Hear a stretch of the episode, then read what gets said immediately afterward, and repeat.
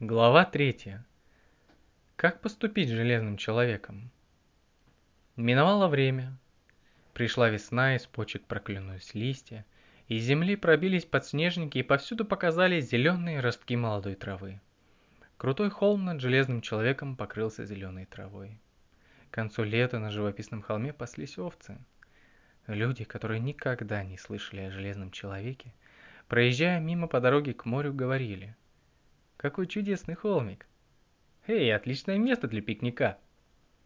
И вот вершина холма стала излюбленным местом отдыхающих. Вскоре туда протоптали тропинку. Столько было желающих зайти на холм, чтобы съесть там бутерброды и сфотографироваться. Однажды на машине приехали папа, мама, сын и дочка. И забрались на холм, чтобы устроить пикник. Они не слышали о Железном Человеке и думали, что холм на том месте был всегда. На траве расстелили скатерть, расставили тарелки с бутербродами, большим пирогом и жареной курицей, бутылку молока, миску с помидорами, пакетик с вареными яйцами, блюдце с маслом, буханку хлеба, сыр, соль, чашки.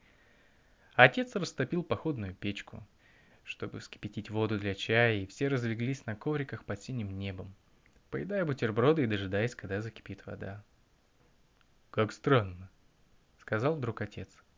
«Что это?» Спросила мама. Кажется, землю тряхнуло, сказал отец. Вот здесь, прямо под нами. Наверное, землетрясение в Японии, сказала мама. В Японии? Изумился мальчик. Как это? И отец принялся объяснять, что землетрясение в далекой стране, которое здание рушит и опустошает озера, отдается эхом по всей земле. Где-то в других странах люди чувствуют лишь слабое колебание почвы. Землетрясение в Южной Америке целый город стирает с лица земли, а где-нибудь в Польше только картина слетит со стены и все. Но не успел отец договорить, как мама изумленно выдохнула и закричала. «Курочка!» – запричитала она. «Сыр, помидоры!» Все присели. Середина скатерти начала провисать, и у них на глазах опускалась все ниже. И еда повалилась туда, увлекая за собой скатерть. Земля под ними разошлась, скатерть медленно сложилась и исчезла в расселенной. Столбенев они смотрели на черную трещину в земле. Трещина росла, расширялась, удлинялась, и, наконец, пробежала между ними. Мама и дочка оказались по одну сторону, отец и сын по другую. Походная печка со стуком упала в растущую расселину, и котелок исчез. Они глазам своим поверить не могли. Все смотрели, остолбенев на растущую трещину. Вдруг из расселины поднялась исполинская железная рука и принялась искать что-то. И щупать траву по обе стороны ямы. Рука почти коснулась мальчика, он отпрянул назад. Мать закричала. «Бегом к машине!» — скомандовал отец. Все бросились бежать, забрались в машину и укатили, не оглядываясь и не видели, как огромная железная голова, квадратная будто спальня, с красными фарами глаз и со скатертью на макушке по-прежнему с кусочками сыра и курицы, поднялась над вершиной холма. Железный человек выбирался из ямы. Узнав, что железный человек на свободе, фермеры пришли в уныние. Что теперь им оставалось? Они решили позвать армию. Противотанковое оружие наверняка разнесут его в пыль. Но у Хогарта появилась другая идея. Поначалу фермеры слышать о ней не желали, и больше всех противился его собственный отец. Но в конце концов они согласились. Так и быть, пусть Хогарт попробует. Но если ничего не выйдет, придется звать армию. Железный человек отдыхал в роще среди вязов.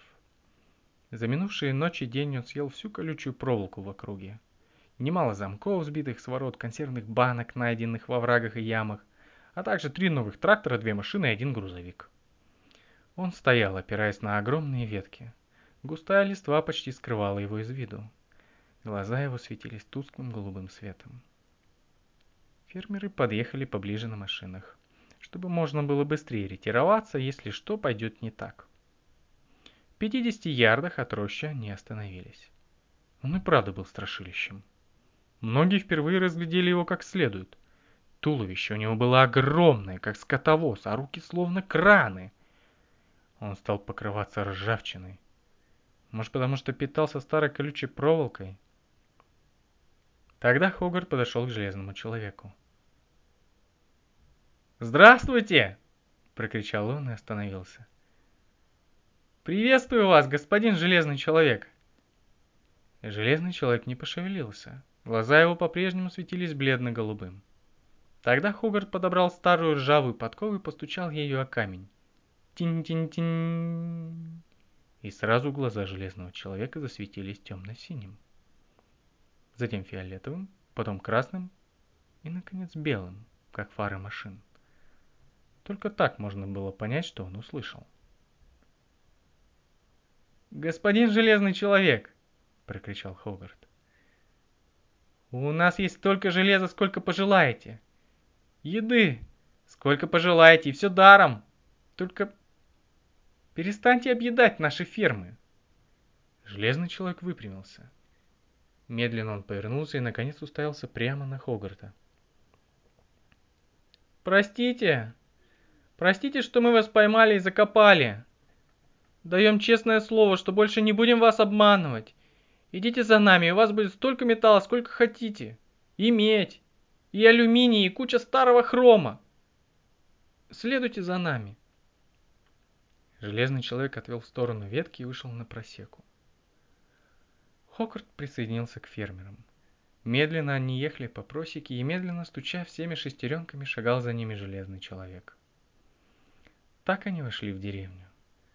Половина жителей высыпала на улицу поглазеть, остальные накрепко заперлись в спальнях и кухнях. Никто глазам своим не верил. Железный человек шагает вслед за фермерами. Наконец они пришли в город, туда, где была большая свалка металлолома. Там было все. Сотни старых машин, старые грузовики, старые паровозы, старые печки, старые холодильники, старые пружины, остовы кровати, велосипеды, балки, калитки, сковородки.